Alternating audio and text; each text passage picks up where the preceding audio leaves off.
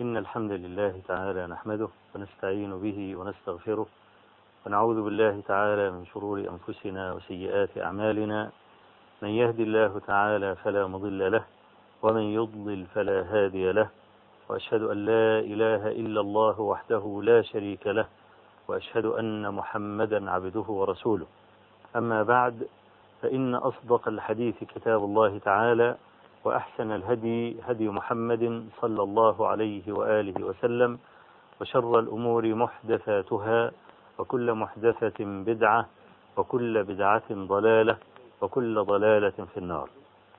اللهم صل على محمد وعلى آل محمد كما صليت على إبراهيم وعلى آل إبراهيم في العالمين إنك حميد مجيد. وبارك على محمد وعلى آل محمد كما باركت على إبراهيم وعلى آل إبراهيم في العالمين إنك حميد مجيد. فكلامنا اليوم عن القوامة قوامة الرجل على المرأة. قال الله تبارك وتعالى الرجال قوامون على النساء بما فضل الله بعضهم على بعض وبما أنفقوا من أموالهم. فالصالحات قانتات حافظات للغيب بما حفظ الله. واللاتي تخافون نشوزهن فعظوهن واهجروهن في المضاجع واضربوهن. فإن أطعنكم فلا تبغوا عليهن سبيلا. إن الله كان عليا كبيرا. آه سنذكر اليوم إن شاء الله تعالى بعض صفات القوامة. ذلك لأن كل خلل في البيوت سببه الرئيس الأول أن الرجل لم يقم بحق القوامة على المرأة والقوامة لها صفات. وقبل أن أدخل على صفات القوامة وأبينها وأشرحها أود أن أبين من هو الرجل لأن الله عز وجل قال الرجال قوامون على النساء. ليس الرجل هو الذكر. هناك فرق بين الذكورة والرجولة. الرجولة لها قدر زائد على الذكورة. ولذلك قال الله سبحانه وتعالى من المؤمنين رجال صدقوا ما عاهدوا الله عليه. من المؤمنين رجال. أي ليس كل المؤمنين رجالا لكن منهم رجال. صدقوا ما عاهدوا الله عليه. فقد توجد بعض صفات الرجولة في الغلمان لأن الرجولة فيها معاني الثبات والنجدة والمروءة والنبل. قد يكون غلاما لكنه رجل كما في حديث عبد الرحمن بن عوف رضي الله عنه. وهذا الحديث رواه الإمامان الجليلان الكبيران البخاري ومسلم في صحيحيهما. قال عبد الرحمن بن عوف كنت واقفا في الصف يوم بدر. فإذا عن يميني غلام من الأنصار وإذا عن شمالي غلام من الأنصار تمنيت لو كنت بين أضلع منهما. أضلع يعني أقوى. على يميني غلام من الأنصار وعن شمالي غلام من الأنصار. كان يتمنى أن يكون عن يمينه رجل جلد قوي وعن شماله كذلك. ووصفهما عبد الرحمن رضي الله عنه بأنهما حديثة أسنانهما يعني سنهم ليس كبيرا. قال فغمزني أحدهما. فقال يا عمي أتعرف أبا جهل؟ فقلت له وما تريد منه يا ابن أخي؟ قال بلغني أنه يسب النبي صلى الله عليه وسلم والذي نفسي بيده لئن لقيته لا يفارق سوادي سواده حتى يموت الأعجل منا. قال فعجبت من ذلك. طبعا ليه؟ لأن, لأن أبا جهل كان مجرد اسمه كان يثير الرعب. أحد صناديد قريش الكبار وأحد الذين تولوا عداوة رسول الله صلى الله عليه وسلم مع ما هو مشهور به بقوة الشكيمة والإقدام والعزيمة. طب هذا غلام. فيقول بلغني أنه يسب النبي صلى الله عليه وسلم. والذي نفسي بيده لئن لقيته لا يفارق سوادي سواده أي لا يفارق شخصي شخصه. إنما يقال عن الشخص سواد لأن هو إذا وقف الإنسان في الشمس رمى ظلا على الأرض. عشان كده اسمه سواد. حتى يموت الأعجل منا أي لن أتركه حتى يقتل أحدنا الآخر يعني ويكون هو الأقرب أجلا من الآخر. قال فعجبت من ذلك قوة شكيمة هذا الغلام. قال ثم غمزني الآخر. فقال مثل ما قال صاحبه. فلم أنشب أي لم يمض وقت حتى رأيت أبا جهل يزول في الناس. يزول يعني لا يثبت مضطرب. يروح ويجي يروح ويجي من شدة الاضطراب. فقلت لهما هذا صاحبكما. فانطلقا إليه. فضرباه حتى برد. برد يعني مات. ثم ذهب إلى النبي صلى الله عليه وسلم. كلاهما يقول كل واحد يقول أنا الذي قتلته. وهذا يقول أنا الذي قتلته. فقال النبي صلى الله عليه وسلم هل مسحتما سيفيكما؟ فقالا لا. فقال أرني. ثم نظر إلى سيفيهما وقال كلاكما قتله تطييبا لخاطرهما. آه هذان الغلامان معاذ ابن عفراء ومعاذ ابن عمرو بن الجموح كما في رواية مسلم. غلامان يمتلكان صفات الرجولة الثبات والعزم. والمحبة لرسول الله صلى الله عليه وسلم. النهاردة أنت يعني لو سألت لا أقول غلماننا يعني عن رسول الله صلى الله عليه وسلم لا تكاد تحظى بطائل عند شبابنا. ده كل اللي يهمه أو كل, كل الذي أغاظه أن أبا جهل يسب النبي صلى الله عليه وسلم. كيف يسب النبي ويبقى حيا؟ فلذلك قال ما قال. هي دي رجولة. أهدول رجال وإن كان ده غلام وهذا غلام. الآية من المؤمنين رجال نزلت في أنس بن النضر. كما رواه أنس بن مالك وحديثه في الصحيحين. أن أنس بن النضر غاب عن يوم بدر. فقال للنبي صلى الله عليه وسلم يا رسول الله لقد غبت عن يوم بدر. والله لئن أحياني الله لا يرين الله ما أصنع. ثم كأنه خشي فسكت. فلما كان يوم أحد وجرى ما جرى من الهرج والمرج وأن الرماة خالفوا وصية رسول الله صلى الله عليه وسلم وارتدت أولى المسلمين على أخراهم وكانت محنة. أنس بن النضر لقي سعد بن معاذ. قال واها يا سعد إني لأشم ريح الجنة دون أحد. فقاتل حتى قتل. ولما عاينوه وجدوا به ثمانين ضربة ما بين رمية بسهم وطعنة برمح. ولم تعرفه إلا أخته الربيع بنت النضر ببنانه. يقول أنس بن مالك روى الحديث فكنا نرى أنه نزل فيه وفي أشباهه قول الله تبارك وتعالى من المؤمنين رجال صدقوا ما عاهدوا الله عليه ولما ذكر الله بعض عباده المجدين المخبتين قال رجال لا تلهيهم تجارة ولا بيع عن ذكر الله وإقام الصلاة وإيتاء الزكاة.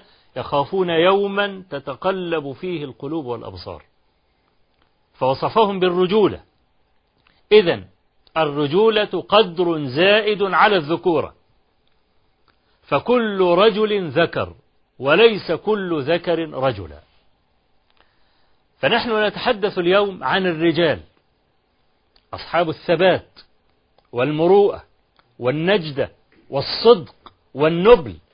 لا تشقى امرأة قط إذا عاشت مع رجل بهذه الأوصاف. وهذا الرجل هو الذي له حق القوامة وهذا الرجل بهذه الصفات له الدرجة على المرأة كما قلنا في الحلقة الماضية. وللرجال عليهن درجة. لا تكون الدرجة كده ضربة لازم يعني. بل الدرجة لها أوصاف. قلنا في المرة الماضية إن الرجولة إن القوامة حزم وصدق ورحمة وعفاف.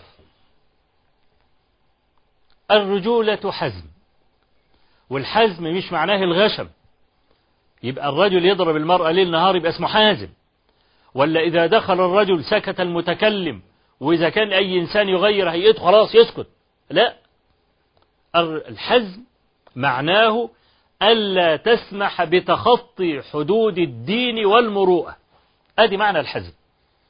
والإنسان يفعل هذا أيضا برفق كما فعل رسول الله صلى الله عليه وآله وسلم لما سألته نساؤه النفقة. كما في صحيح مسلم من حديث جابر رضي الله عنه.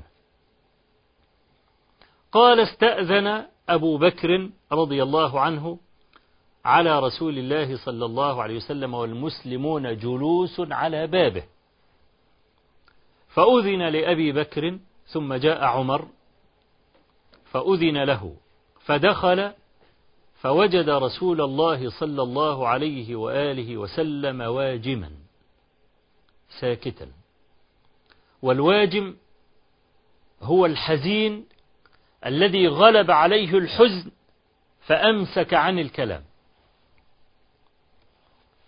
فقال عمر فقلت لأقولن شيئا أضحك به رسول الله صلى الله عليه وسلم. قال فقلت يا رسول الله لو رأيتني وقد سألتني بنت خارجة أي امرأته عن النفقة فقمت إليها فوجأت عنقها. أي طعن على على عنقها. قال فتبسم رسول الله صلى الله عليه وسلم وقال وكان نساء النبي صلى الله عليه وسلم كلهن آه، جلوس حوله. قال هن يسألنني النفقة. فقام أبو بكر إلى عائشة يجأ عنقها. وقام عمر إلى حفصة يجأ عنقها ويقولان أتسألان رسول الله صلى الله عليه وسلم ما ليس عنده؟ فقالت عائشة والله لا أسأله شيئا ليس عنده. وقالت حفصة والله لا أسأله شيئا ليس عنده. فاعتزلهن رسول الله صلى الله عليه وسلم شهرا أو تسعا وعشرين يوما. ثم إن رسول الله صلى الله عليه وسلم دعا عائشة فتلا عليها قوله تعالى يا أيها النبي قل لأزواجك إن كنتن تردن الحياة الدنيا وزينتها فتعالين أمتعكن وأسرحكن سراحا جميلا إلى تمام الآية. فقال لها يا عائشة إني مخبرك أمرا لا تعجلي حتى تستشيري أبويك. قالت وما هو يا رسول الله؟ فتلا الآية. فقالت يا رسول الله أفي هذا أستشير أبوي؟ لا والله بل إني أريد الله ورسوله والدار الآخرة.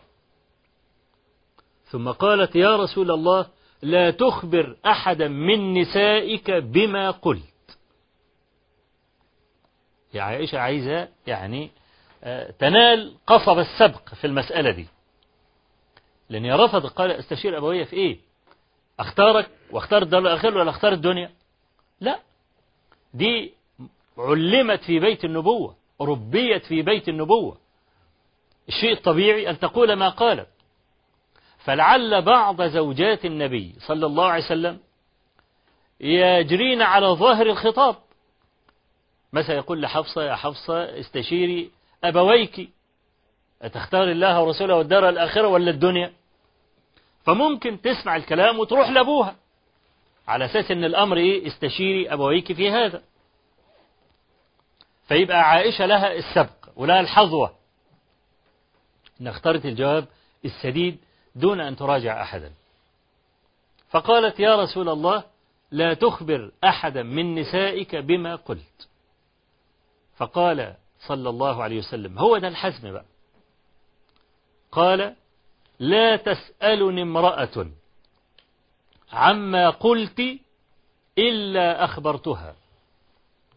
إن الله لم يبعثني معنتا ولا متعنتا. ولكنه أرسلني معلما ميسرا. أدي الحزم. الحزم ألا نتخطى حدود الله.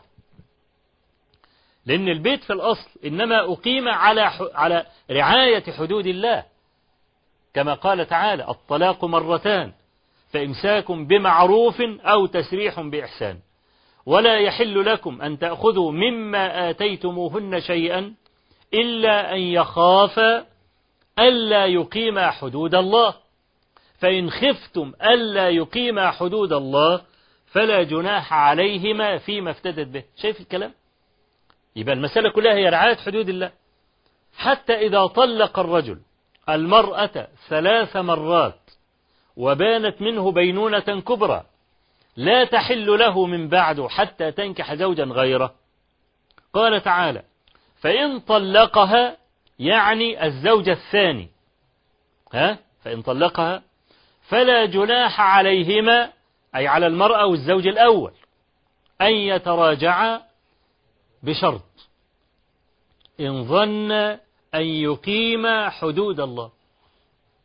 البيوت كلها مبنية على رعاية حدود الله. المرأة تتخطى حدود الله رجل يعلمها أولا. قد تكون جاهلة بالحكم.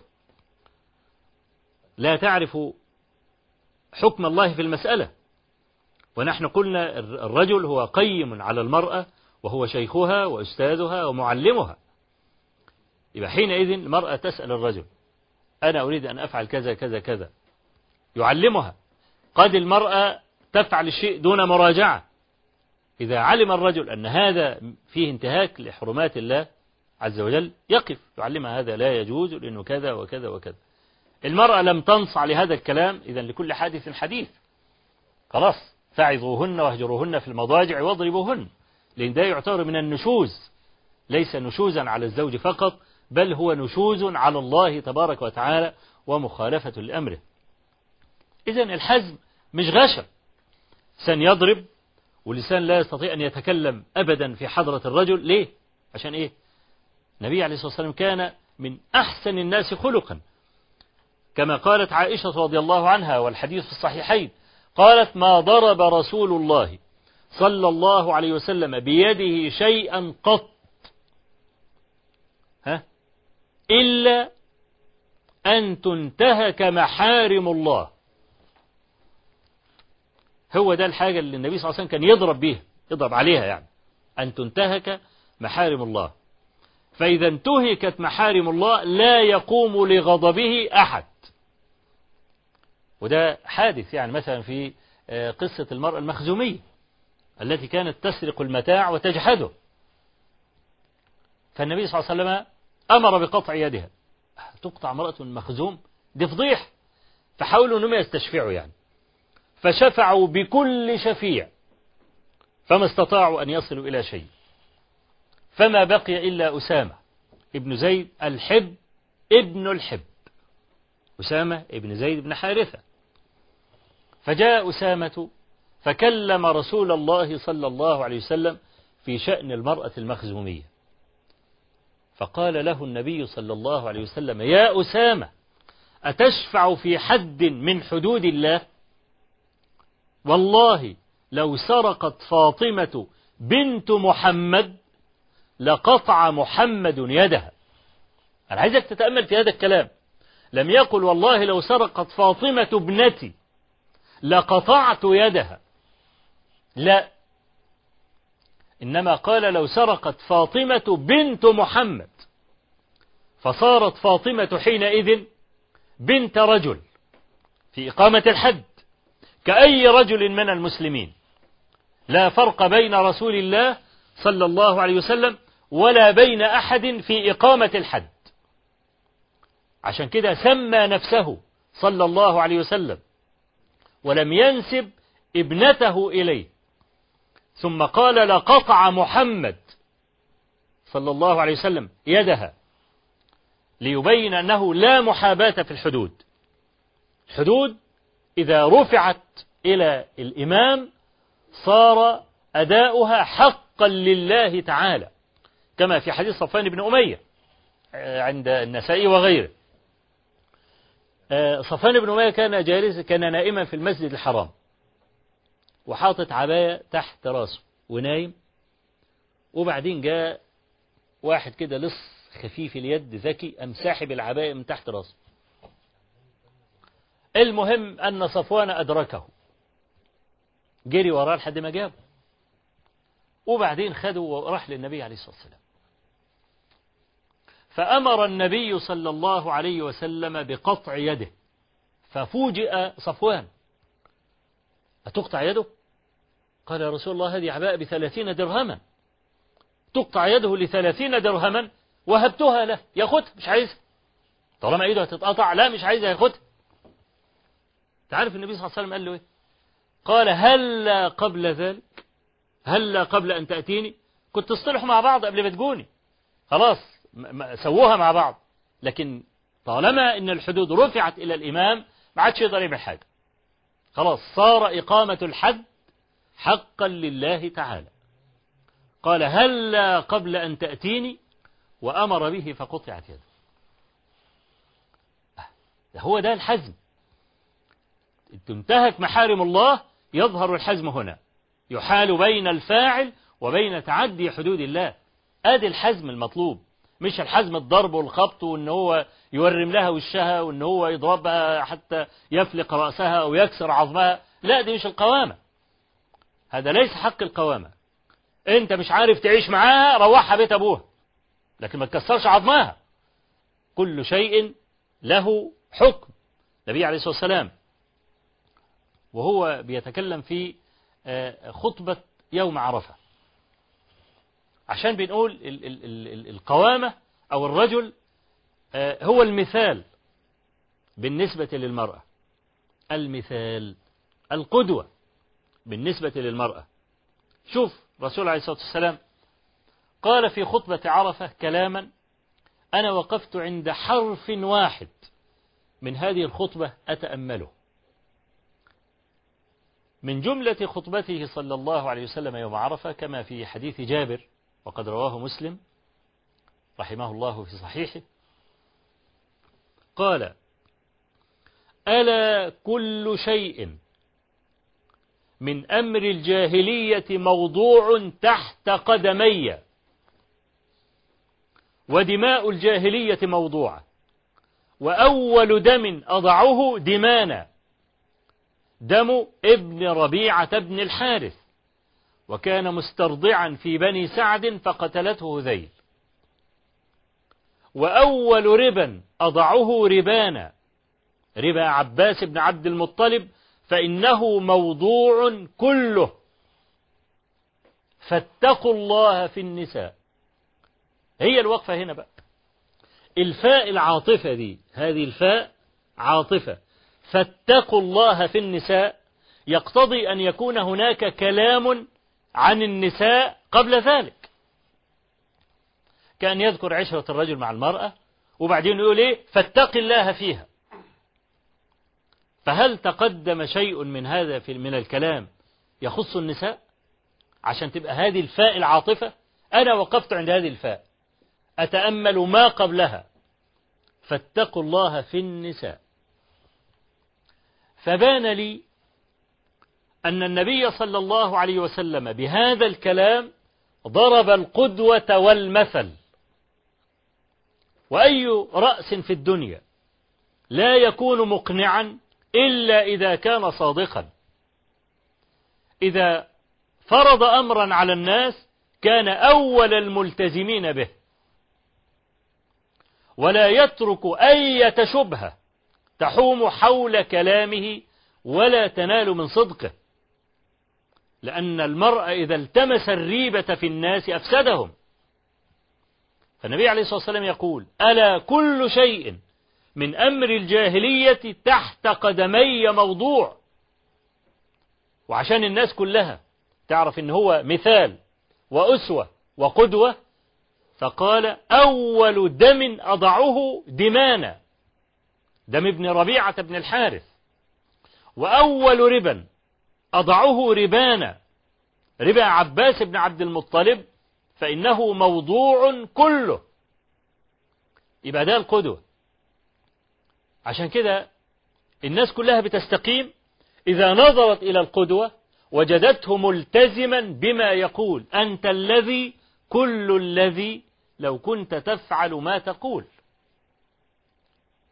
وبما أن الرجل هو قدوة المرأة وأستاذها وبعلها فلا يجوز له أن يتناقض بل ينبغي أن يكون صادقا.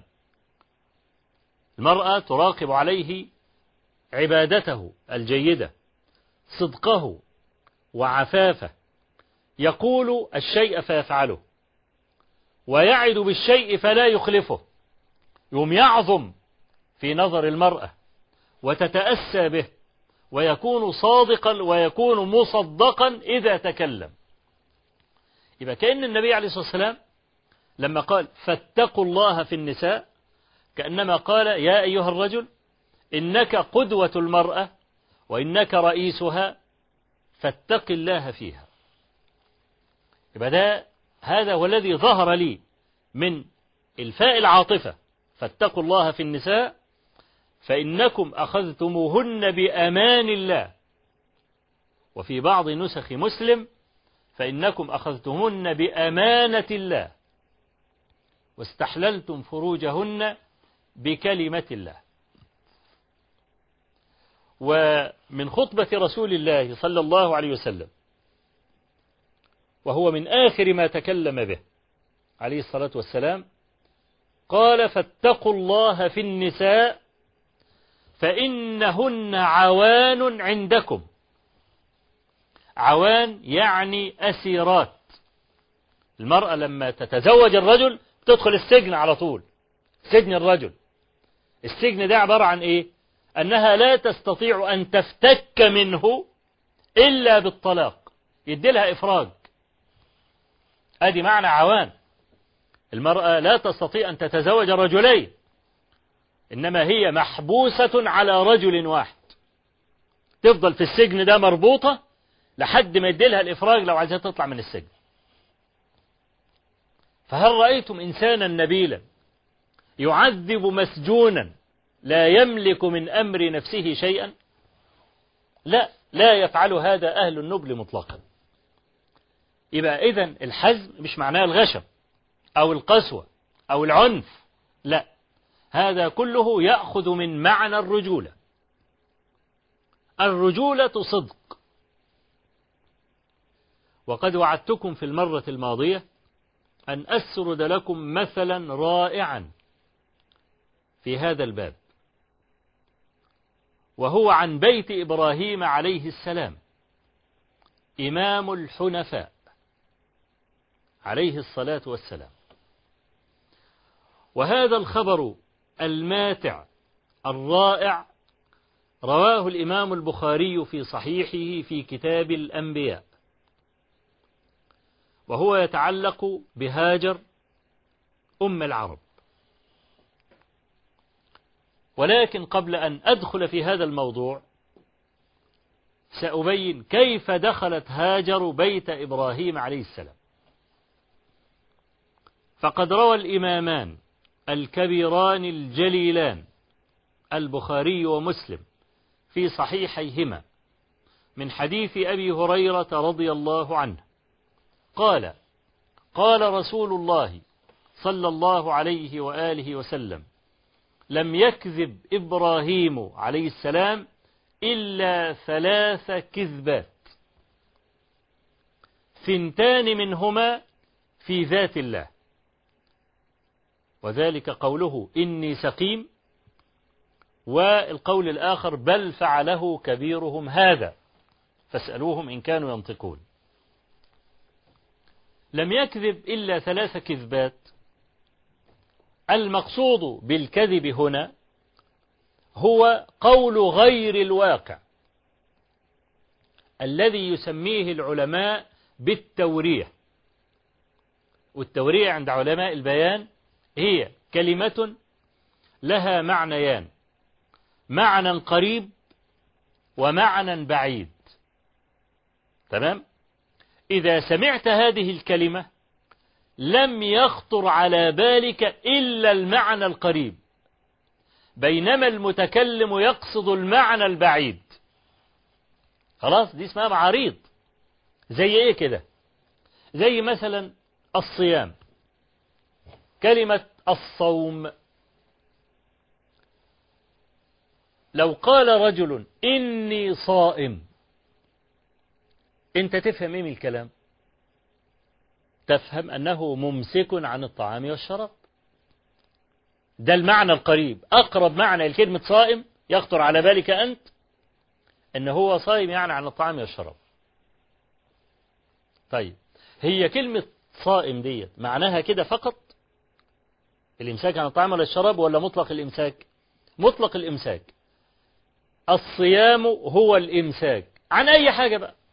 عن الطعام عن الشراب عن الكلام عن النوم عن القيام عن الوظيفة عن الشغل أي حاجة. أنت ممسك عنها يسمى تسمى صائما عنها. تمام؟ يعني إبراهيم عليه يعني آه مريم لما أتت بعيسى عليه السلام تحمله قالت إيه؟ قالت إني نذرت للرحمن صوما فلن أكلم اليوم إنسيا. فالصيام هنا هو صيام عن الكلام وليس هو الصيام المعروف. خلاص. هناخد كلمة الصيام دي كشريحة لنبين بها معنى المعاريض معنى المعاريض دخلت على رجل انت شاكك فيه أو عارف ان هو المرتب بتاعه حرام. وانت مش عايز تاكل عنده. فجاء لك تقدم فكل. وانت مفطر. فقلت له اني صائم. هو هيفهم إيه؟ المعنى القريب من كلمة اني صائم. هيفهم ان انت ممسك على الطعام والشراب على ال... في الوقت الذي لا تقصد أنت أنك ممسك عن الطعام والشراب إنما ممسك عن اللغو ممسك عن الرفث ممسك عن أي حاجة. خلاص ممسك عن طعامه خصوصا. يبقى إذا المعنى في بطنك أنت. يبقى عندنا معنيان معنى قريب اللي المستمع فهمه. وبنى عليه الحكم أو بنى عليه الفهم. وأنت تقصد المعنى البعيد. يعني مرة بيذكروا ان إن في واحد اللي هو المروزي رحمه الله أحد أصحاب الإمام أحمد كان عليه دين. وبعدين الرجل صاحب الدين جاله أو هو شعر إنه هيجي له فخرج على بيت الإمام أحمد وقال له الوضع كذا كذا وأنا ليس عندي مال. والرجل ربما يأتي فيسأل عني. الإمام قال له ادخل. دخل. المروزي داخل دار الإمام أحمد. وبعدين الباب خبط. طلع الإمام أحمد لقى مين؟ صاحب الدين. فالرجل بيقول له المروزي هنا. فالإمام أحمد يعمل إيه؟ بسط كفه وقال المروزي هنا. ما يفعل المروزي هنا؟ أه هنا. الرجل فاهم إيه؟ الرجل يقصد هنا يعني في الدار والإمام أحمد يقصد هنا يعني في كف يده. والحكاية دي رواه ابن القيم أو ذكرها ابن القيم رحمه الله. المروزي هنا. ما يفعل المروزي هنا؟ يبقى ده في معاريض. فإذا المعاريض زي ما قلنا كلمة لها معنيان معنى قريب معنى بعيد. لما تطلق الكلمة المستمع يفهم المعنى القريب بالرغم إن أنت تقصد الإيه؟ تقصد المعنى البعيد. آدي معنى الكذبات. فالكذب هنا هو أن يقول شيئا يوري به. لما قال فنظر نظرة في النجوم فقال إني سقيم. قال العلماء إني سأسقم أو إني سقيم بما قدر الله علي من الموت. أي معنى عند إبراهيم عليه السلام؟ هو يقصده لكن وقع في ذهن أو وقع في أذن المستمع على المعنى القريب جدا وهو إني سقيم يعني إني مريض.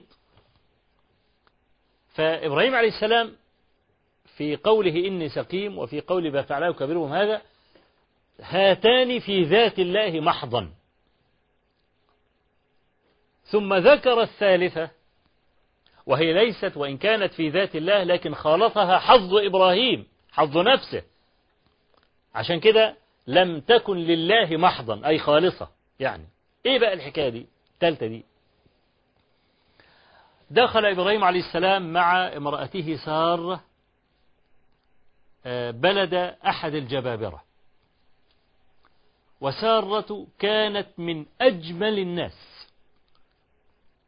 في مسند أبي يعلى بسند صحيح على شرط مسلم أن النبي صلى الله عليه وسلم ذكر يوسف وأمه سارة اللي هي إيه؟ الجدة يعني لأنه يوسف ابن يعقوب ابن إسحاق.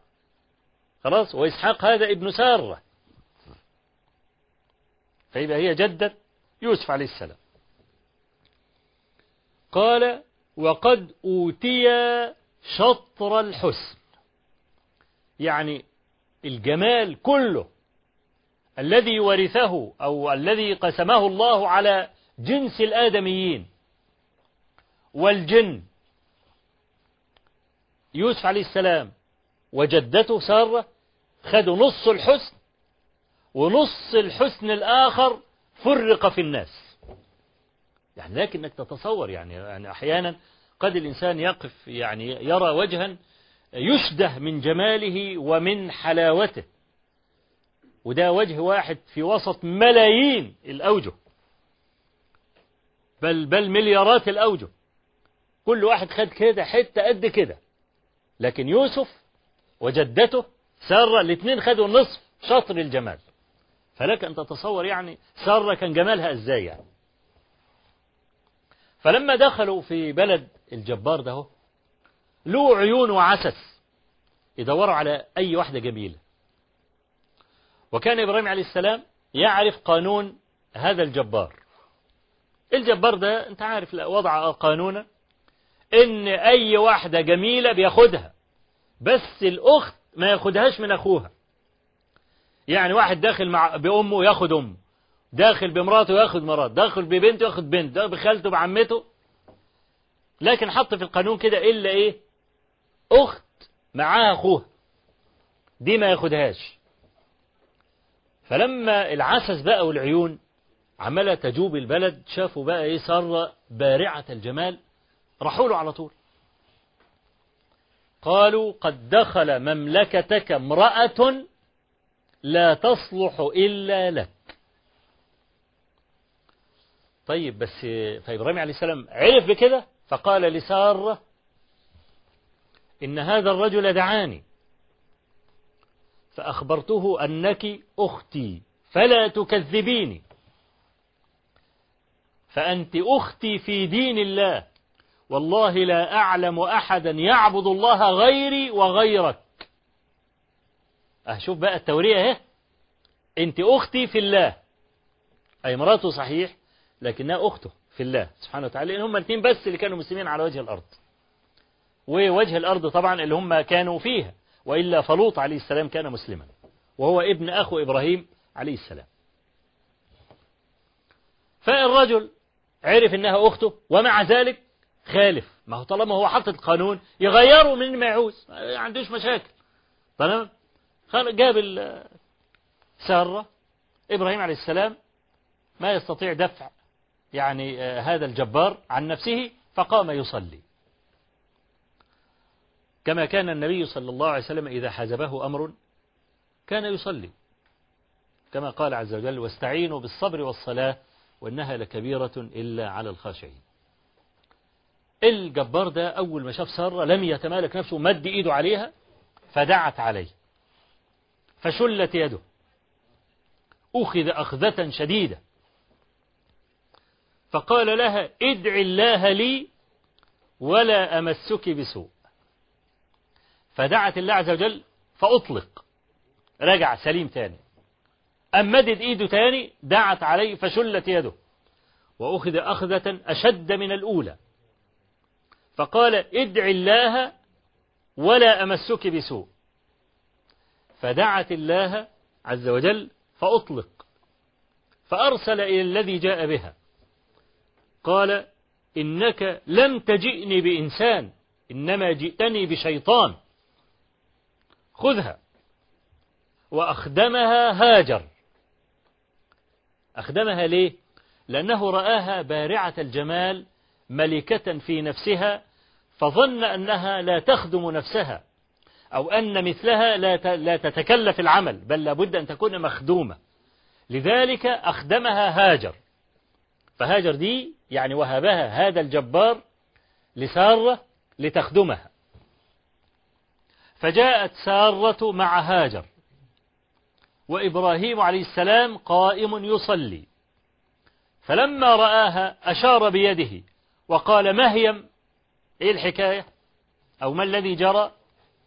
قالت ألم تعلم أن الله كف يد الفاجر أو قالت كف يد الكافر وأخدم وليده واداني هاجر دي أو اداني هذه المرأة وليدة يعني خادمة هكذا دخلت هاجر بيت إبراهيم عليه السلام فتزوجها إبراهيم عليه السلام وهي أمة وليدة وأما سارة فحرة. امرأة إبراهيم عليه السلام. يقول الخبر أو الحديث الذي رواه ابن عباس الذي رواه ابن عباس وهو في البخاري كما ذكرت لكم يقول أول من اتخذ المنطق أم إسماعيل لتعفي أثرها على سارة. المنطق ده عبارة عن ثوب يشد على الوسط كالذيل. خلاص؟ يعني تربط المرأة تربط المنطق ده في وسطها وده يجرجر وراها زي حتة قماشة كده وتجرجر وراها. ده اسمه المنطق. أول من اتخذ المنطق من العرب أم إسماعيل اللي هي هاجر لتعفي آثارها أو أثرها على سارة إيه اللي حصل؟ لما إبراهيم عليه السلام تزوج هاجر حملت قبل سارة. أنتم عارفين سارة ولدت بعد هاجر ولدت إسحاق. والملائكة لما جاءت تبشر سارة بهذا قالت يا ويلتى أألد وأنا عجوز وهذا بعلي شيخا استغربت من المسألة دي. حتى قال الله عز وجل فصكت وجهها لطمت يعني وقالت عجوز عقيم يعني تلد. هذا شيء عجيب يعني. فلما حملت هاجر قبل سارة غارت سارة منها. في بعض الطرق خارج البخاري أن سارة أقسمت لتقطعن من هاجر ثلاثة أعضاء من شدة غيرتها. تقطع لها ودن تقطع لها رجل تقطع لها مثلا أي حاجة. فسار فهاجر خايفة. فعملت إيه؟ فربطت المنطق ده علشان لما تمشي القماش ده يردم على أو يسوي أثر رجليها. ما هي عايزة تمشي كده ممكن سارة تمشي وراها تعرف بأثر قدم أقدامها على الأرض هي راحت فين؟ وتمشي وراها وتؤذيها. فخافت. فتعمل إيه؟ فربطت بقى المنطق ده عليها. كل ما تمشي يبقى القماش اللي بجرجر ورا ده إيه؟ يوم إيه؟ يعني يردم على أو يعفي الآثار بحيث إن سارة لا تعرف أين ذهبت هاجر. وهذه الغيرة كما يعني ذكرنا موجودة عند النساء. ولا تؤاخذ المرأة بالغيرة إلا إذا تعدت حدود الله. حينئذ تؤاخذ بالغيرة. أما بخلاف ذلك فلا. يعني شوف مثلا في الصحيحين من حديث عائشة رضي الله عنها. قالت غزا رسول الله صلى الله عليه وسلم غزاة. فعمل قرعة لأن النبي صلى الله عليه وسلم كان من عادته أنه إذا سافر كان يقرع بين نسائه فأيتهن خرج سهمها تخرج معه. فطارت القرعة على عائشة وحفصة. وبعدين عائشة كان لها جمل. بتركب عليه وكان جملا معروفا بصفة معينة. وكان من عادة النبي صلى الله عليه وسلم إن هو راجع يبص فين جمل عائشة ويروح يمشي جنبه. ويسامر إيه؟ يسامر عائشة طول ما هم ماشيين في الطريق عمالين إيه؟ يتكلموا مع بعض. فقالت حفصة لعائشة ألا تركبين جملي وأركب جملك؟ يبدلوا الجمال يعني مع بعض. فعائشة قالت نعم. فركبت حفصة على جمل عائشة وركبت عائشة على جمل حفصة. النبي عليه الصلاة والسلام بيبص فين الجمل؟ المعروف بصفته. فراح له. وقعد يتسامر مع مين بقى؟ يتسامر مع حفصة. بيتسامر مع اللي راكبه الجمل يعني. أول ما عائشة رأت ذلك غارت غيرة شديدة. لدرجة إن هي رضي الله عنها وضعت رجلها ويدها في الإذخر. الإذخر حشيش. والنباتات الموجودة في الصحراء. تعرفين النباتات دي هي مأوى الحيات والأفاعي والكلام ده. تسكن فيه فعائشة رضي الله عنها وضعت رجلها في الإذخر. وقالت اللهم أرسل علي حية تلدغني. رسولك ولا أستطيع أن أقول له شيئا. هقول له إيه؟ حقه. بيخاطب حفصة ما هم متساويات في الحقوق. ما تقدرش تقول له ما تكلمش حفصة. ده تعدي لحدود الله. فالأهون على نفسها إنها تموت ولا تعترض على النبي صلى الله عليه وسلم. ملهاش حق لو اعترضت. فشوف يعني شوف من شدة غيرتها. رضي الله عنها تقول هذا الكلام. في الغيرة كما قلت نار تسري في عروق المرأة وتعذر المرأة بها ما لم تتخطى حدود الله. يعني تحط على أختها على أختها الزوجة الأخرى وتشتم فيها وتنتقصها والكلام ده هذا لا يجوز مطلقا. ليه؟ لهذا تخطي لحدود الله تبارك وتعالى. فإبراهيم عليه السلام لما رأى هذه الغيرة أخذ هاجر وابنها ونقلهما فين بقى إبراهيم عليه السلام كان في هذا الوقت في الشام. نقلهما إلى الجزيرة إلى جزيرة العرب في مكان اللي هو عند زمزم. وترك مع أم إسماعيل جرابا من تمر وسقاء ماء. وده ابنها رضيع. وليس في الجزيرة مخلوق. فيش حد أبدا يسكن في الجزيرة. وضع هاجر وابنها وجراب التمر وسقاء الماء. ثم كر راجعا فمشت وراءه أم إسماعيل. يا إبراهيم إلى من تتركنا؟ ليس في هذا الوادي إنس ولا شيء. إلى من تدعنا؟ وإبراهيم عليه السلام لا يرد. مشيت وراه تناشده وتكلمه. حتى وصل إلى أعالي مكة. قالت له إيه بقى؟ قالت له آه الله أمرك بهذا؟ فقال نعم. وفي رواية فأومأ برأسه. النعم قالت إذا لا يضيعنا. ورجعت. أنا يعني عايزك تتخيل بقى. امرأة معها ولد رضيع. والولد الرضيع كثير الأسقام. كل يوم تعبان وكل يوم عايز يروح الدكتور والكلام ده. والمرأة بتبقى في المدينة وأهلها جنبها والكلام ده هو وإذا مرض الولد بتتضرب حيصة بيص مش تعمل إيه.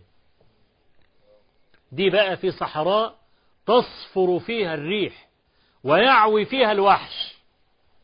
ودي امرأة. ومن طبيعة النساء الخوف. بيخافوا يعني حدثني رجل قال إن مراته قفلت على نفسها الباب عشان لقت صرصار ماشي في الطرقة. صرصار ماشي في الطرقة قفلت على نفسها الباب وعمالة تتصل بالتليفونات الحقني. ودي يعني تحتها جيران وفوقها جيران والكلام ده. لا دي بقى صحراء جرداء لا فيها إنس ولا جن ولا مخلوق. يؤنس به إيه اللي رجعها؟ كلمة واحدة. أو إيماءة رأس. هو ده محل الشاهد. إيماءة رأس. آه الله أمرك بهذا؟ قال نعم. أو أومأ برأسه ولم يتكلم. قالت إذا لا يضيعنا. يقين واعتقاد. أنا عايز أقول إذا كانت المرأة الحرة على نصف الرجل فهذه أمة يعني ربع رجل ربع رجل. وماذا قالت؟ وماذا فعلت؟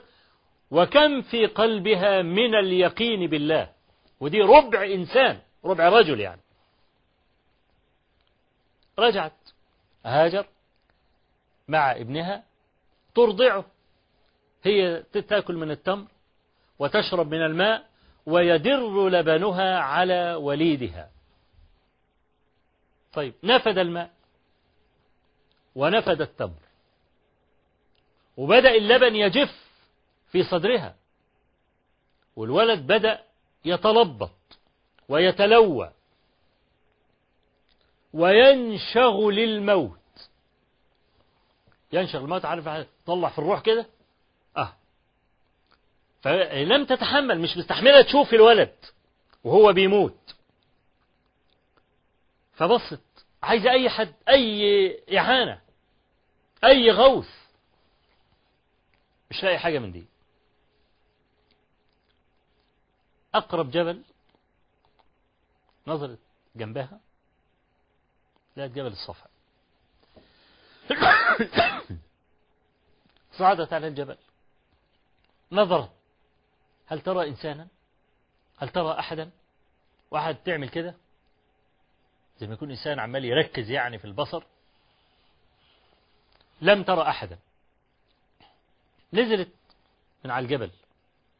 حتى إذا وصلت إلى بطن الوادي سعت سعي الإنسان المجهود. شوف بقى كم يوم ما كلتش.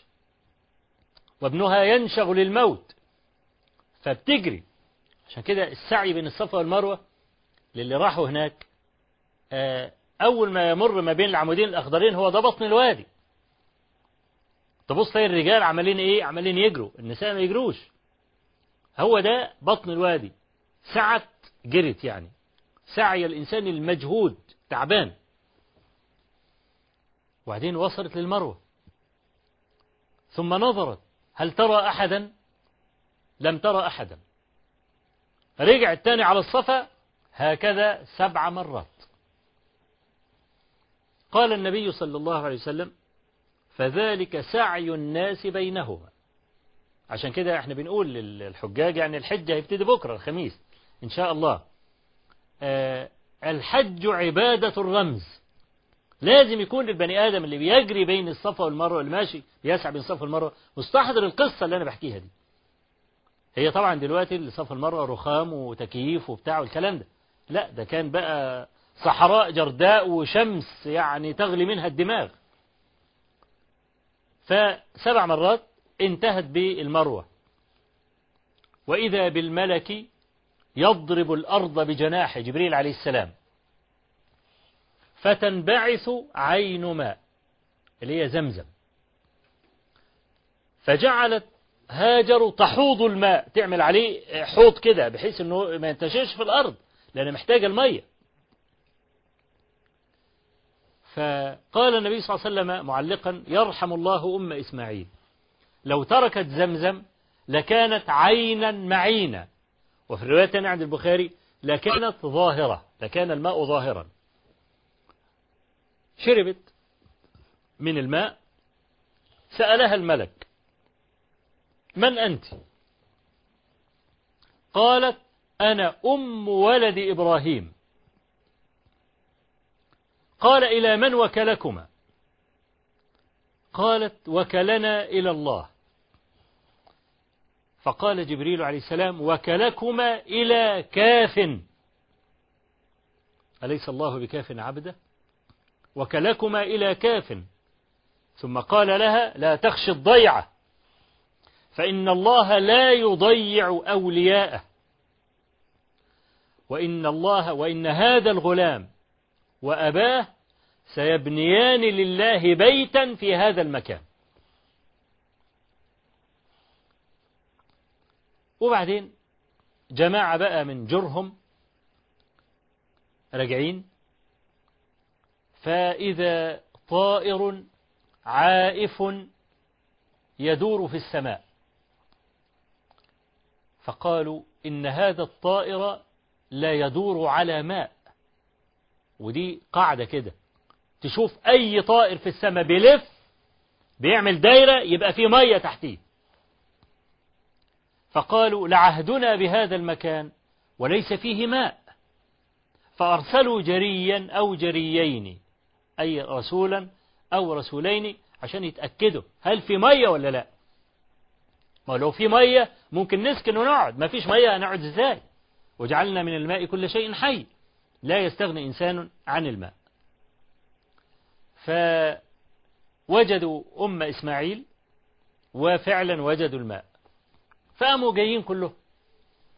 وقالوا لأم إسماعيل أتأذنين أن نقيم معك؟ قالت نعم ولكن لا حق لكم في الماء. لكمش حق في الماء فوافقوا على ذلك وأرسلوا إلى أهلهم وبدأوا يسكنوا في هذا المكان. فالنبي صلى الله عليه وسلم علق على هذا وقال آه كذلك كانت أم إسماعيل تحب الأنس. تحب الأنس تحب اللمة كده وكبر فيهم إسماعيل. وكان نفيسا بحيث أنهم تسابقوا عليه.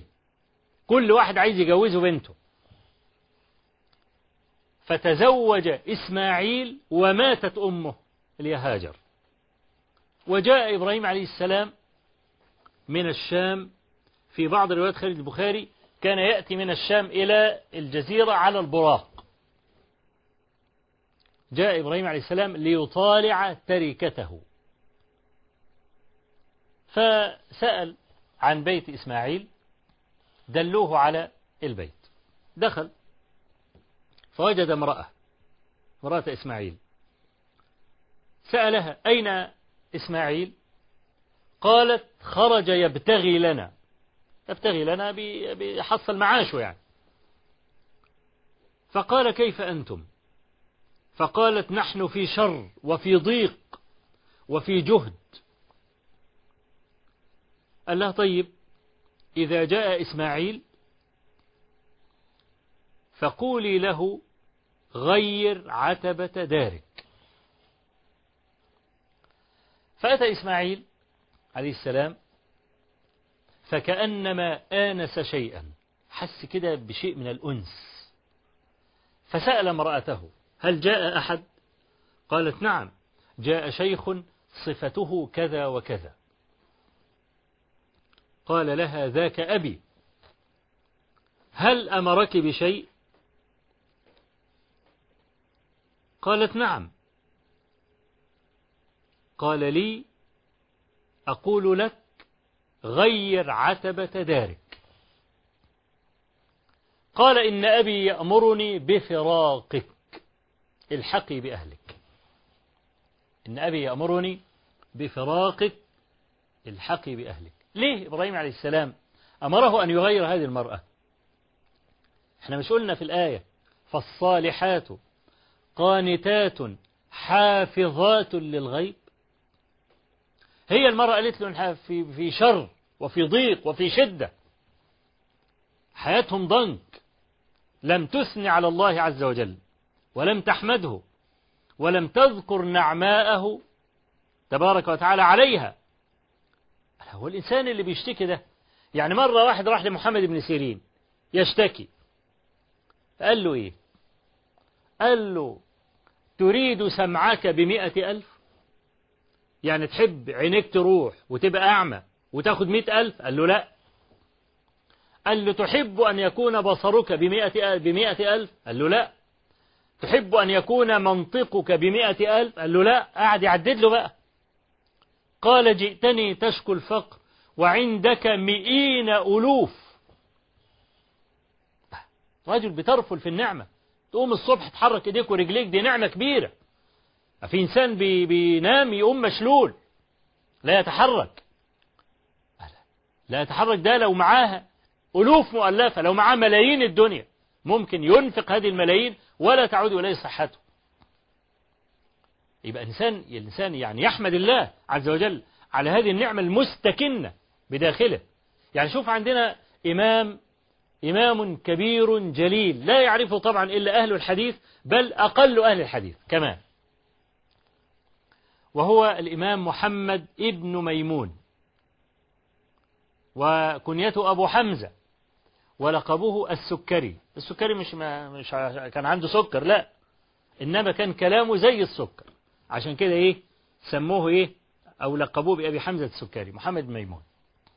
أحد الرواة عن الأعمش. ده بيقول إيه بقى؟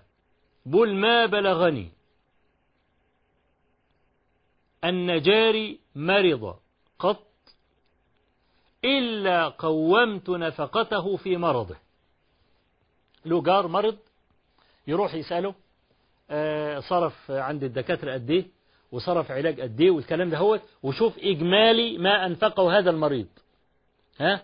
ما بلغني عن جاري أنه مرض إلا قومت نفقته في مرضه وتصدقت بها أن الله عافاني مما ابتلاه به.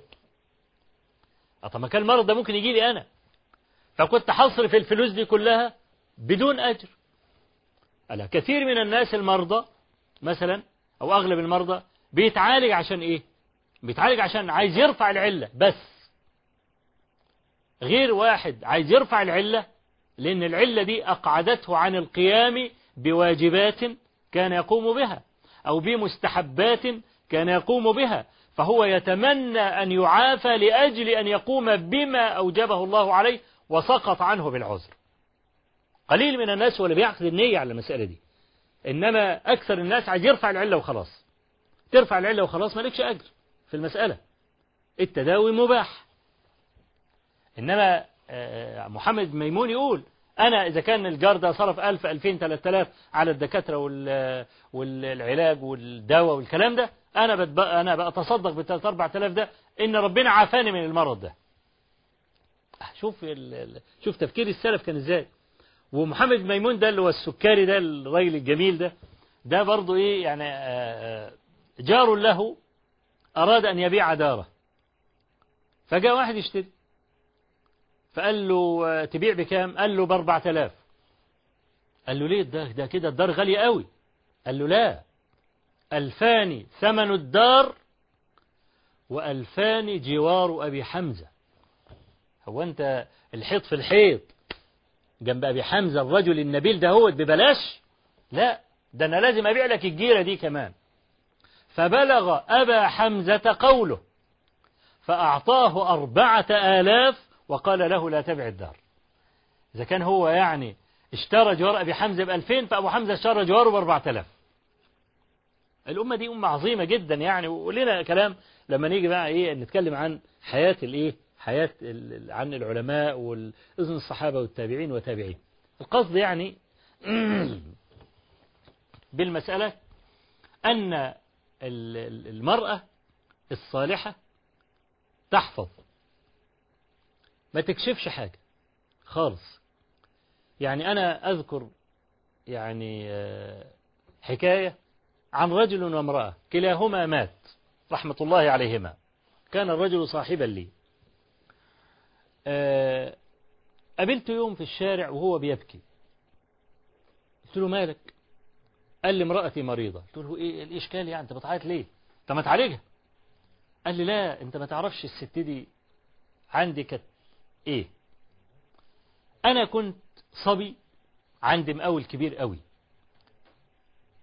وكنت باخد ربع جنيه في اليوم. بس كنت بشتغل بجد وإخلاص. فضل يترقى عند المقاول ده لحد ما أصبح موضع ثقة هذا المقاول. أي عمل كبير المقاول عايز يعهد بيه لحد يبعهد بيه لهذا الإنسان. عايز يسحب له فلوس يبعت فلوس يجيب مون يعمل مش عارف إيه. هو الإنسان ده المؤتمن عنده على العمل. هذا المقاول كان عنده ابنة وحيدة. كانش عنده غيرها. تعرف بنت الوحيدة دي بتبقى متدلعة وكل طلباتها مجابة والكلام ده. فلم يرى الرجل أأمن من هذا العامل أن يزوجه ابنته فعلا تزوج بنت المقاول ده وفضل برضه موضع ثقة المقاول وله مرتب له أجرة يعني. يقول لي كنا لما نروح كل خميس عند أبوها كان يذبح بقى بط ووز وبتاع وحط بقى من قطايب الطعام بقول أنا مرتبي ما كانش بيكفي حاجة زي كده كنا بناكل مثلا مرة في الأسبوع لحمة ولا بتاع ولا كل 15 يوم ناكل مرة لحمة. فبقول أول ما كنا نروح ويذبحوا الذبايح دي ما كانش ترضى تاكل. يا بنت كلي قلت لهم أصل فلان مزهقنا من الكلام ده. كل يوم يجيب لنا بط ووز والكلام ده. ما ترضاش تاكل ابدا. تقول لها مش عايزة الكلام ده. هتقولي مش وجبنة وبتاع والكلام ده. أحسن فلان يعني خلاص زهقت من الحاجات دي. وهي لا تأكلها ولا تراها. كانت الطبيعه أمها كانت طبيعي أمها كانت تحط لها وزة كده ولا بطة في كيسة ولا حاجة ويروحوا ياكلوها سوا. بيقول ما كشفتني قط. مريت في حياتي حتى بعد ما بقى هو مقاول كبير والكلام ده مر في حياته ب يعني مراحل كان مفلسا تماما فيها. وقفت معاه. وما كشفته قط. فقلت له يا أخي لك حق أن تبكي عليها. أه ورأى حافظة. أهدي لما تقول أنا نحن في ضيق نحن في شر نحن في شدة. عشان كده المرأة دي عتبة الدار. أول ما تخط العتبة وتدخل تشعر بالسلام النفسي والأنس ده فضل الست. لأن هي القاعدة في البيت هي التي أشاعت هذا الجو من السلام النفسي ومن السكون. عشان كده إبراهيم عليه السلام ترك الوصية لإسماعيل. قال له غير عتبة دارك. طيب حاجة فرعية كده على جنب. طب لو الأب قال لابنه طلق مراتك. أيستجيب ويطلق المرأة أم لا يطلق؟ آه حصل أن عمر بن الخطاب رضي الله عنه قال لابنه عبد الله طلق امرأتك. فقال له عبد الله لا إني أحبها. فشكى عمر رضي الله عنه ابنه عبد الله رضي الله عنه للنبي صلى الله عليه وسلم. أنا قلت له طلق مراتك قال لي لا. تعرفين النبي صلى الله عليه وسلم قال إيه؟ قال يا عبد الله أطع أباك. أطع أباك. فطلقها عبد الله بن عمر. لما عرض هذا الحديث على الإمام أحمد بن حنبل رحمه الله قال ليس كل الناس عمر.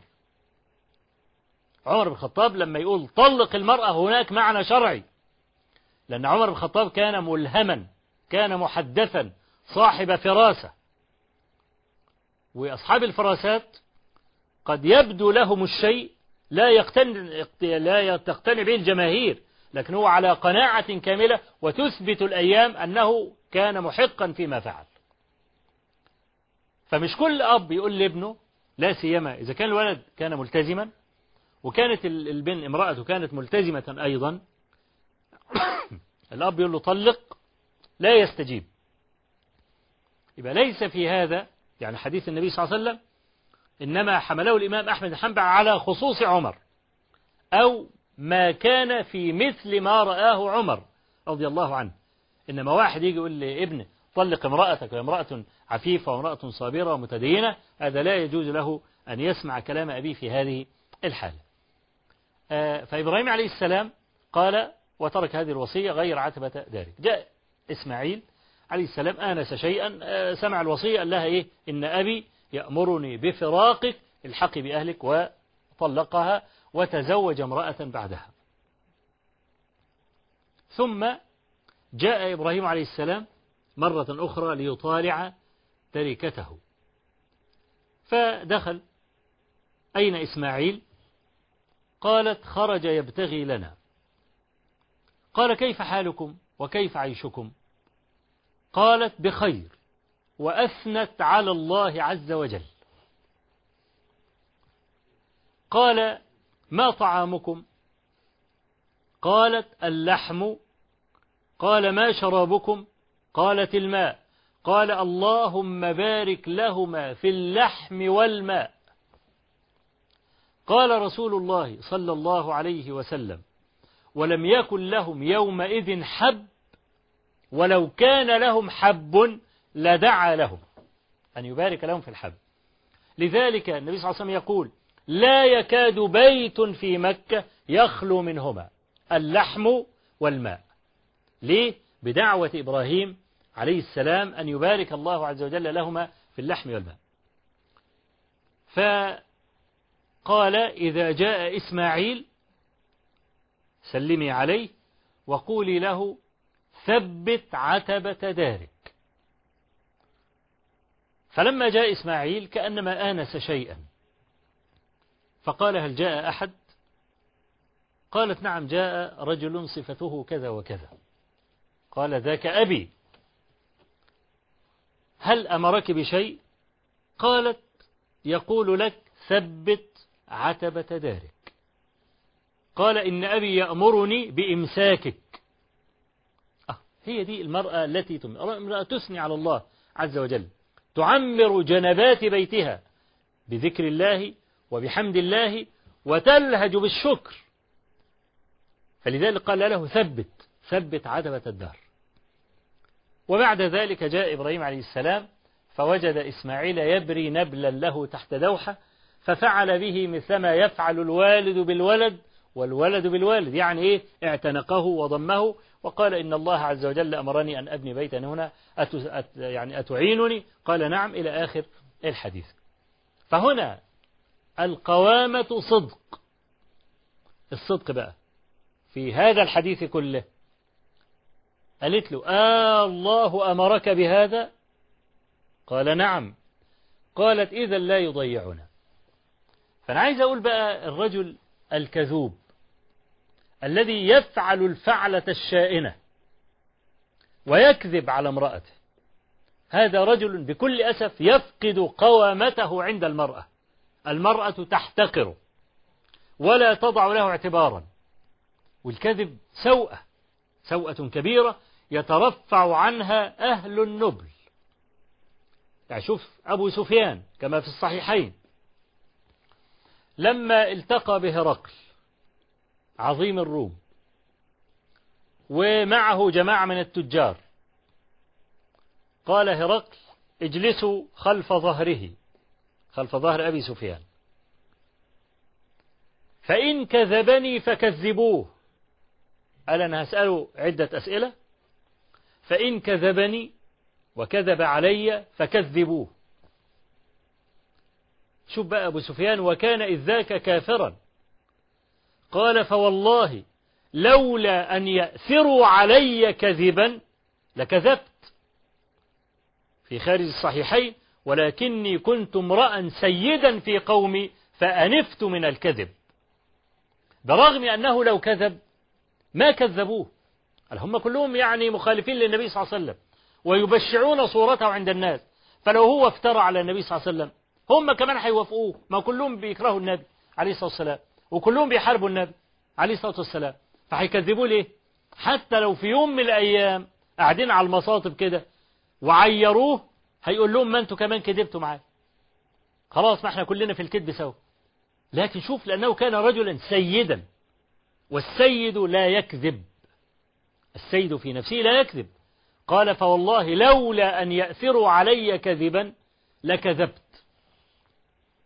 يبقى عيب أهل المروءة أهل النبل يكذبون. تأتيني رسائل مثلا ومكالمات كثيرة. المرأة بتشتكي إن إن زوجها بيلعب بديله. تلعب في المحمول كده فتقوم تلاقي بقى إيه رسائل جاية له من واحد. تقعد تفتش وراها تلاقي المرأة دي متزوجة. قال يبقى راجل متزوج وعمال عامل علاقة مع امرأة متزوجة أخرى وهي كمان تعمل علاقة مع رجل متزوج قال إزاي الكلام؟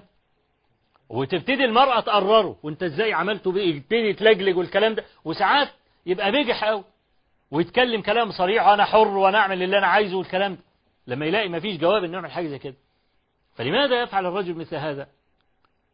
الرجل لابد أن يكون صريحا. عايز يعمل يفعل الفعل يفعلها. فعل مباحة فعل ليس فيها شيء يخدش بالمروءة ولا بالديانة. عشان كده بنقول ال ال القوامة صدق. لابد أن يكون صادقا. من ثمرات الصدق أن تستجيب المرأة لك. وزي ما بيقول بتكون على نفس الموجة بتاعتك. وأنت تعين المرأة على فهمك. لا تكن غامضا. بل كن كالكتاب المفتوح لأن دي حياة مشتركة بينك وبين المرأة. عن لك شيء استشير المرأة. لا أنا عن لي كذا وكذا وكذا. عقلان خير من عقل كما يقال. فعندنا الرجل إذا أراد أن يقوم بحق القوامة على المرأة يكون حازما في غير طيش. يكون صادقا في غير كذب. يكون رحيما. ودي مسألة أنا عايز أقف عندها شوية مسألة الرحمة رحمة بالنساء. الرسول عليه الصلاة والسلام لما وصف المرأة قالت قال صلى الله عليه وسلم إن المرأة خلقت من ضلع وإن أعوج الضلع أعلاه فإن ذهبت تقيمه كسرته وإن تركته ظل على عوج فاقبلوهن على عوج. لازم تعرف إن ده طبيعة المرأة. خلقها الله عز وجل كذلك. يبقى انت تتعامل مع الوضع الحالي مع الوضع المستقر. والله عز وجل أعطاك فسحة. أعطاك فسحة من الحلم. أعطاك فسحة من النظر. تقوم انت تشوف ما الذي يريح هذه المرأة وتعمله. وأنا زي ما شبهت في حلقة يعني سابقة وأعيد الكلام لمن لم يعني يحضر هذا الكلام. قول الضلع أعوج الضلع أعلى. يعني أنا همثل الضلع بكده أعوج كده. خلاص؟ والرجل مستقيم كده. تمام؟ فأنا لو عايز أبقى على نفس الموجة بتاعت المرأة هبقى كده. خلاص؟ يبقى أنا اللي اتعوجت أهو. ما أفضلش أنا كده. لا أعمل كده. العوجة دي رحمة. هي دي ده, ده بقى إن الإنسان ينظر مرأة ضعيفة وظنينة أيضا وتحتاج إلى حلم. شوف الرسول عليه الصلاة والسلام بيقول لعائشة رضي الله عنها كما في الصحيحين قال إني لأعلم غضبك من رضاك. يا سلام! ده النبي عليه الصلاة والسلام بيقول لها كده؟ إني لأعلم غضبك من رضاك شوف الملاحظة. زي ما بنقول اهو ثاني بقى بيدور على مفاتيح الطرف الآخر. الزوج يبحث عن مفاتيح المرأة والمرأة تبحث عن مفاتيح الرجل. كل واحد وصل إلى مفتاح الآخر استراح. إني لأعلم غضبك من رضاك. قالت كيف يا رسول الله؟ قال إذا كنت علي غضبا تقولين لا ورب إبراهيم. وإذا كنت عني راضية تقولين لا ورب محمد. فقالت والله يا رسول الله ما أهجر إلا اسمك. أو تعترف بالمسألة وتبقى آمنة إنها تقول هذا الكلام. والنبي عليه الصلاة والسلام يقول إذا كنت علي غضب. هو غضب والنبي صلى الله عليه وسلم لا يضره غضب أحد. بل يضر جميع المسلمين أن يغضب النبي صلى الله عليه وسلم على أحد. غضب مهلكة إذا غضب على عبد فقد هلك. يوم يقول لها إني لأعلم غضبك إذا كنت علي غضب وإذا كنت عني راضية. رحمة الحوار في الحديث الآخر مسند الإمام أحمد وغيره عن عائشة رضي الله عنها قالت كنا في غزاة.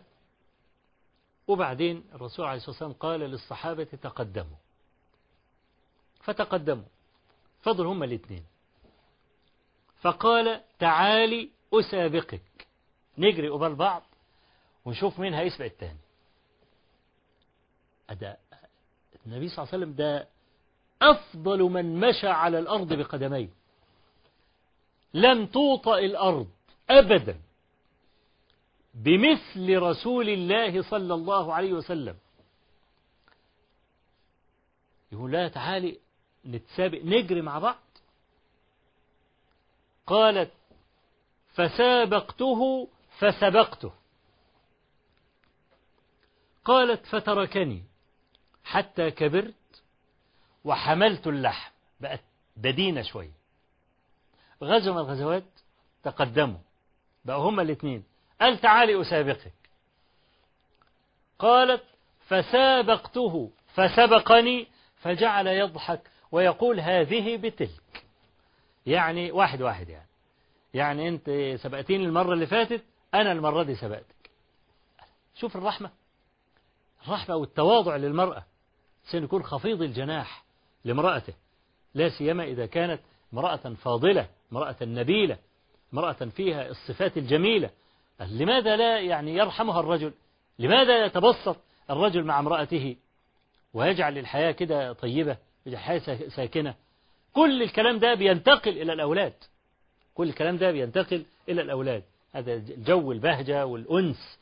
يطلع الولد يحترم نفسه محترم لما يتزوج يفعل مثلما كان يرى أباه يفعل مع أمه كما قال القائل وينشأ ناشئ الفتيان منا على ما كان عوده أبوه. القوامة عفاف. والإنسان يعف عن مال امرأته. ودي مشكلة كبيرة. الرجل يبقى يبصر مال المرأة وعايز ياخد مال المرأة أنا ما أعرفش يعني هذا الإنسان كيف يعني تطيب نفسه أن يستلب ماء المرأة. ياخد المال نصف القوامة.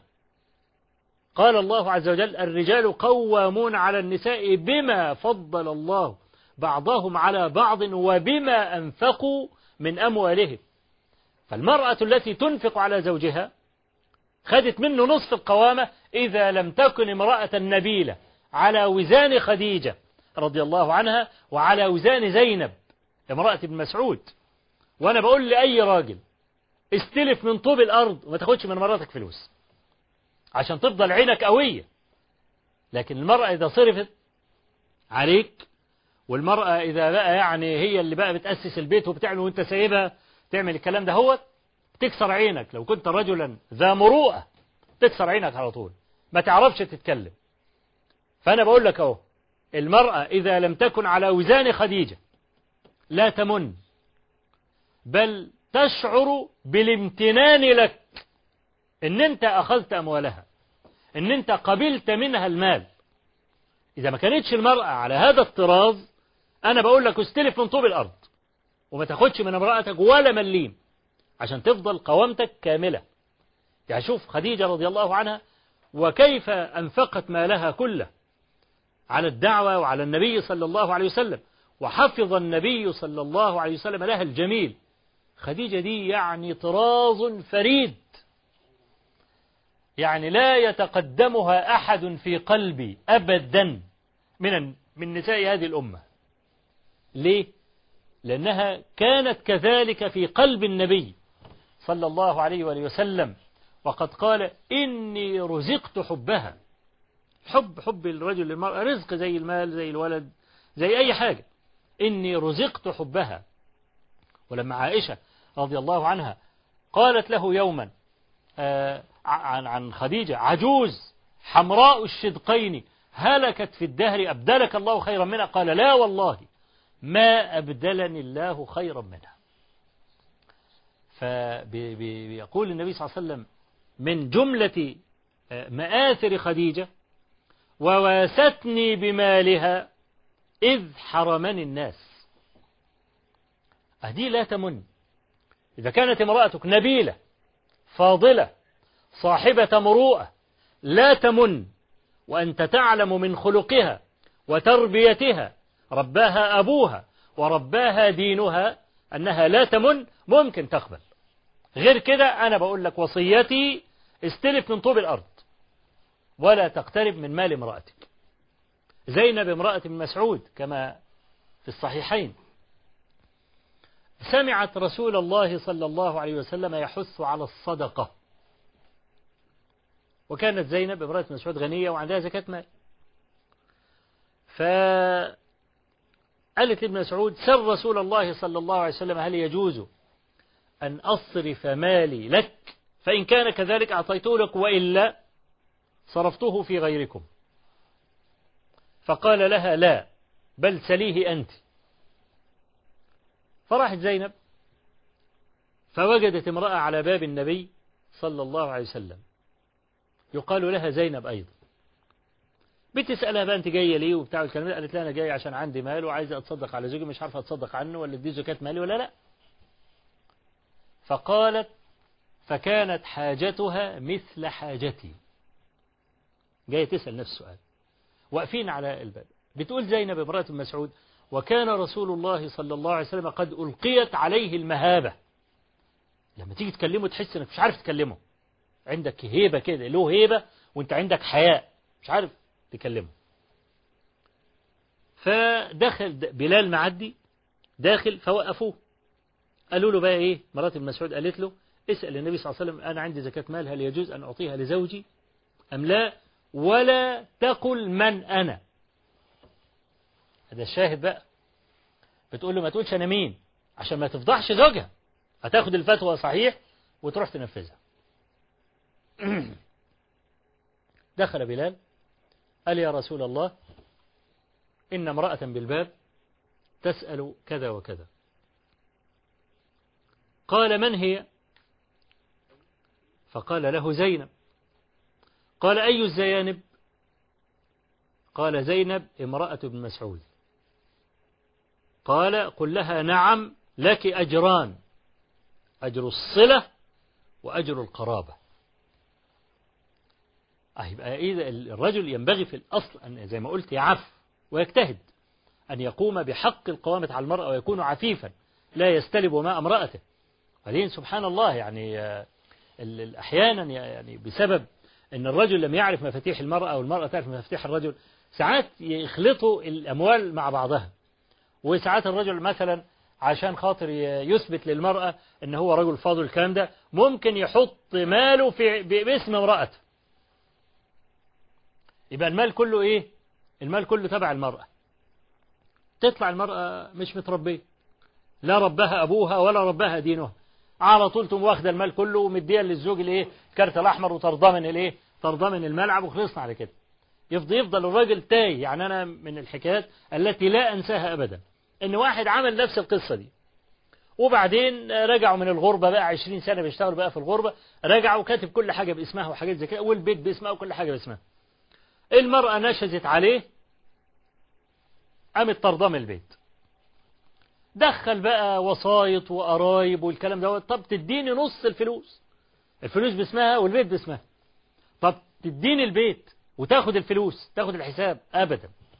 طب نعمل أي حاجة؟ طب آخد جزء من الفلوس. أبتدي حياتي. ده أنا عديت الخمسين. وعايز أبتدي حياتي. تديني أي مبلغ. مش راضية المرأة ابدا. فضلوا على الحدوتة دي بتاع شهرين. الراجل بقى جاله ضغط دم وجاله تصلب شرايين وجاله سكر والكلام ده هيستأنف حياته إزاي؟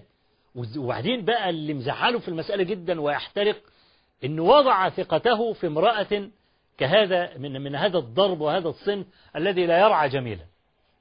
وبعدين في يوم من الأيام كتر الهم والزهق آه بيدور في الأوراق بتاعته لقى توكيل عام رسمي من المرأة له كانوا زمان كانت زمان عاملها عاملة له التوكيل ده. كاد أن يجن من الفرحة لما وجد هذا التوكيل اللي المرأة نفسها نسياه والكلام ده كان يعني نص الليل مش عارف ينام بيقول الصبح عايز الصبح يجي بسرعة. ففعلا في الصباح قام رايح بقى البنك وساحب الفلوس كلها. وطبعا أرسل للمرأة طبعا الفلوس كانت تساوي البيت 10 15 مرة. وراح بعت للمرأة ولا أنا لقيت التوكيل وعملت كذا. المرأة بقى وسطت مين؟ وسطت الجماعة اللي كانوا عمالين يتوسطوا للرجل لديها إن نقسم الفلوس سوا ومش عارف إيه الكلام ده. طب ده يعني شوف يعني ده كله السبب في إيه؟ جهل الرجل بمفاتيح المرأة جهل المرأة بمفاتيح الرجل هل المرأة لما عملت القصة دي لم يظهر في حياتها الماضية مع الرجل تكات كده تبين معدن المرأة؟ طبعا. لو كان رجلا ذكيا يفهم لعرف معدن المرأة من مواقف تحصل. شوك الرجل يتزوج امرأة 30 سنة وفجأة المرأة تغدر به وهو لا يدري ويفاجئ ان غدرت به إلا إذا كان الرجل لا يعرف مفاتيح المرأة. عشان كده أنا بقول للرجل إذا أردت أن تستتم القوامة على المرأة ينبغي أن تكون عفيفا عن مال المرأة. أبدا. عشان يبقى نصف القوامة اللي هي نصف القوامة معاك بما فضل الله بعضهم على بعض زي ما قلنا في الحلقة الماضية بالعقل والتفكير والحلم والكلام ده وبما أنفقوا من أموالهم. والحديث طبعا له تتمة وله بقية ونتلقى بعض الاتصالات في اتصالات طيب ماشي يا محمد. آه. نعم. وعليكم السلام. السلام عليكم. نعم. السلام عليكم. وعليكم السلام ورحمة الله وبركاته. آه كنت عايزة أقول لحضرتك إن أنا وقفت جنب جوزي وقفة جامدة جدا. معلش يا ريت ارفعي صوتك شوية. آه بقول لحضرتك إن أنا وقفت جنب جوزي آه، اديت له اديت له الورث كله بتاع بتاع والدي وقفت معاه وقفة جامدة جدا. وبعدين آه، اتضح إن هو بعد ما اديت له الفلوس دي كلها وبنى نفسه وكده اتجوز ومخلف ثلاث أولاد. وبعد ما اتجوز وكده وعرفني قلت له برضك هعيش معاك وكده بس رجع لي كل فلوسي أو آه، اكتب لي بيهم حاجة أو كده رفض فطلقني برضك وبعد ما طلقني ما ادانيش برضك أي حقوقي. فيعني ده بقى نسميه إيه؟ بالنسبة لي أنا يعني مثلا حضرتك بتقول مثلا المرأة تبقى مخلصة وكده لما تدي لجوزها ولا حاجة. طب ما أنا وقفت جنبه وهو ما عملش أي حاجة من الحاجات دي. حتى حقوقي الشرعية ما ادهنيش ولا مؤخر ولا نفقة ولا عفش ولا أي حاجة خالص. نعم طب ده حضرتك بقى تسميه إيه؟ وحقوقي بقى تروح هسم... هسميه؟ دلوقتي. هسميه دلوقتي إن شاء الله. نعم غيره. نعم. هات. يس. آه. نعم. السلام عليكم. وعليكم السلام ورحمة الله وبركاته. السلام عليكم. وعليكم السلام ورحمة الله وبركاته. اسمع كلم الشيخ أبو إسحاق لو سمحت أي نعم أنا أبو إسحاق. تفضل. آه، أنا عايز أسأل آه، بالنسبة لأسماء الله الحسنى لأن في شيخ ابن ابن عثيمين رحمة الله عليه كان اتكلم في الموضوع دوت وفي شيخ تاني اسمه الرضواني مح- محمود الرضواني. خدت بال حضرتك؟ اتكلم برضه في نفس الموضوع دوت. في اختلافات في أحاديث نبوية عن أسماء الله الحسنى. فإحنا عايزين يعني حاجات تبين الموضوع دوت بحذافير وحضرتك أنت يعني ربنا يجازيك خير عنا. ف يعني أنا مش عارف يعني أقول لك السؤال اللي أنا عايزه عايز اسماء الله الحسنى الص- الصحيحة اللي هي اللي ما فيهاش أي اختلاف في الموجودة. نعم فاهمني طيب. حضرتك؟ لا فهمت نعم. طب ماشي طيب جزاك الله كل نعم. خير. سبق اتصال آخر؟ نعم تفضل. نعم السلام عليكم. السلام ورحمة الله وبركاته. تفضل. شيخ أبو إسحاق. نعم. حضرتك عاوز عاوز بس أسأل عن كيفية رفع الصباع في الصلاة. آه تحريك الإصبع في الصلاة؟ ها؟ كيفية تحريك الإصبع في الصلاة؟ أيوه. نعم. نعم غيره. طيب اتفضل هات لي. نعم. تفضل أنا نعم. لو سمحت أكلم الشيخ بس. تفضلي أسمع. أيوه. أنا أنا أنا سامع أنا أنا سامع. اتفضلي. أنا عايزة أسأل حضرتك بس على الزوج لما بيحلف على مراته بالطلاق على طول. مم. يبقى إيه ال- طيب. نعم غيره. طيب ماشي اتفضل. نعم السلام عليكم. وعليكم السلام ورحمة الله. اتفضل. قناة الناس؟ أي نعم قناة الناس. طب أكلم الشيخ أبو إسحاق؟ أنا أبو إسحاق اتفضل. طب آه، بعد إذنك يا شيخ. اتفضل يا أخي آه، الله يكرمك. آه، كان في سؤال بس عايز أسأله. كان كان والدي يعني ما- بيدي لوالدتي مصروف معين مبلغ من المال يعني. فالمبلغ ده مش مكفيها. فهي جت تعبت. يعني بعد يعني كانت بتطلب منه وهو ما بيرضاش. آه. فبعد كده آه، جت تعبت جامد وجالها كانسر. آه. فدلوقتي يعني إحنا حالتنا المادية مش مش قد كده اولادها يعني. نعم. فكنت بسأل إذا كان يجوز ليها زكاة ولا صدقة؟ يجوز الزكاة منك يعني ولا من لا غيرك؟ مني لا. ما أنا لو مني مش هقدر. آه. ما لو مني آه، تقصد يعني يجوز لها زكاة المال من من المسلمين أم لا؟ آه. إي نعم. نعم. في اتصالات أخرى؟ طيب هات لي. طيب ماشي. نعم. ألو. تفضل. السلام عليكم. وعليكم السلام ورحمة الله وبركاته. السلام عليكم. وعليكم السلام ورحمة الله وبركاته. تفضل. آه، ذكر العظيم. أنا في كامل الامتنان إن الواحد بيشوف امثالكم يعني. الله يحفظك. ما سؤالك؟ وربنا يبارك لنا فيكم آه، كمان الله يحفظك يا أخي تفضل. طيب ماشي يلا ها. نعم. ألو أيوه. نعم. ممكن أكلم الشيخ أبو إسحاق؟ أنا أبو إسحاق نعم. آه أيوه حضرتك آه أنا بقول لحضرتك أنا كنت مخطوبة لواحد وبعد كده يعني أنا اكتشفت إن هو شخصيته ضعيفة. بس يعني إن هو شخصيته أعمل إيه؟ آه، معلش. اكتشفت إن شخصيته ضعيفة. شخصيته ضعيف ها. فأنا مش عارفة أعمل إيه. يعني هي مثلا مسيطره عليه جامد وأنا مش قادرة أقتنع إن هو شخصيته قوية وإن أنا أقدر إن أنا أعيش معاه. طيب إيه يعني تنصحني إيه علامة إن شخصيته ضعيفة؟ يعني ضعيفة عرفت إزاي يعني يعني؟ حضرتك يعني أتجوزه وخلاص وأقول إن أنا عارفة نفسي عن الحرام إن هو بيسمع كلام مامته على طول وبيغير كلامه معايا بسببها. فأتجوزه وخلاص يعني ولا أعمل إيه؟ ولا أقول يعني خلاص مش مشكلة بقى؟ يعني طيب. اقبل على شخصيته دي ولا أعمل إيه؟ طيب ماشي. خلاص.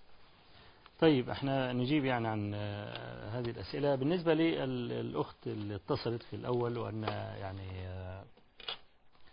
أنها وقفت بجانب زوجها وأعطته ميراثها وبعدين تزوج عليها وهي لا تدري وأنجب ثلاثة أولاد وبعدين بعد كده طلقها ويعني طالبته بميراثها فأبى أن يعطيها هذا الميراث. طبعا يعني آه، هذا لا يحل له أن يذهب بمالها. لا يحل له أن يذهب بمالها لا سيما الميراث. هذا من حق المرأة حقا كاملا لا دخل للرجل فيه ولا سلطان له عليه.